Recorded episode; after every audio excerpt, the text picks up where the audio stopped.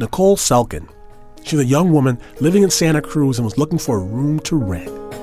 Just looking for a nice place to live. Hurrah, hurrah. Nicole found an old Victorian that had just become available to renters for the very first time.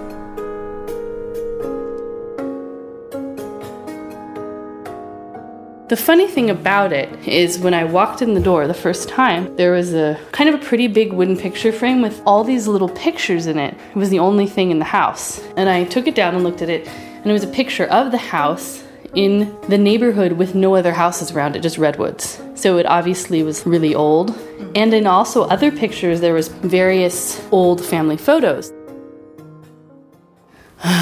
the first weird thing was my friend had spent the night, she was sleeping on my floor and woke me up and said she had seen a girl standing in the doorway of my room. She was in a blue dress and she was about 10 and had blonde hair. That was really creepy.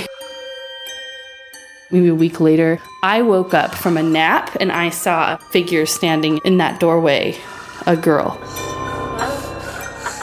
And so then I was hanging out with someone, and of course, I was like, let's do a Ouija board. And I tried to talk to this girl. I was like, are you here? What's going on? And it kept going to the same things on the board like I need light, I need air. I got the impression that this girl had been locked away or something.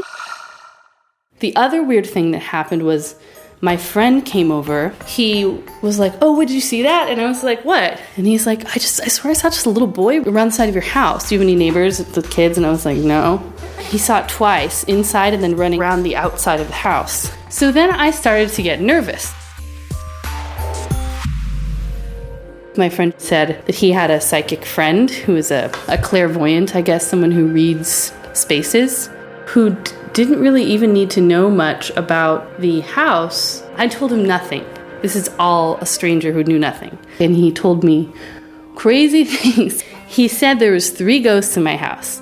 He said there was a little girl who was lonely and who probably had been ill in her life.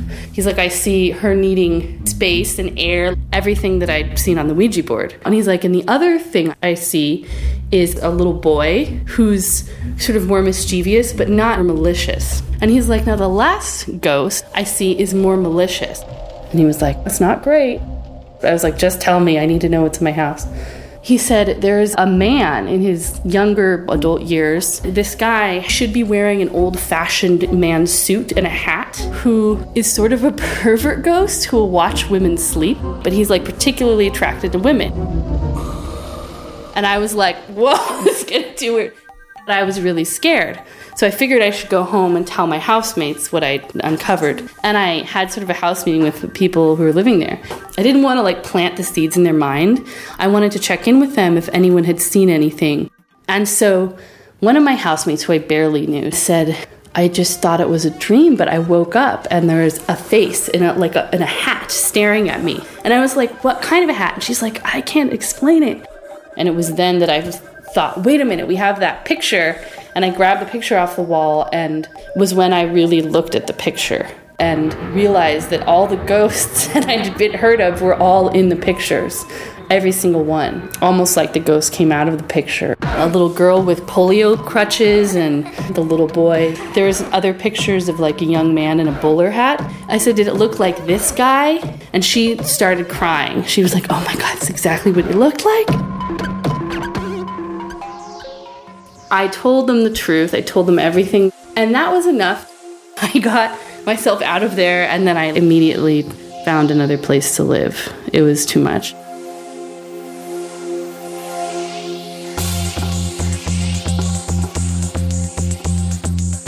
As you might imagine, Nicole has not been back to the house.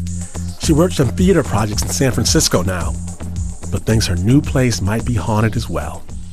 That story was produced by Stephanie Foo. You are listening to Snap Judgment, and to hear more stories, visit snapjudgment.org.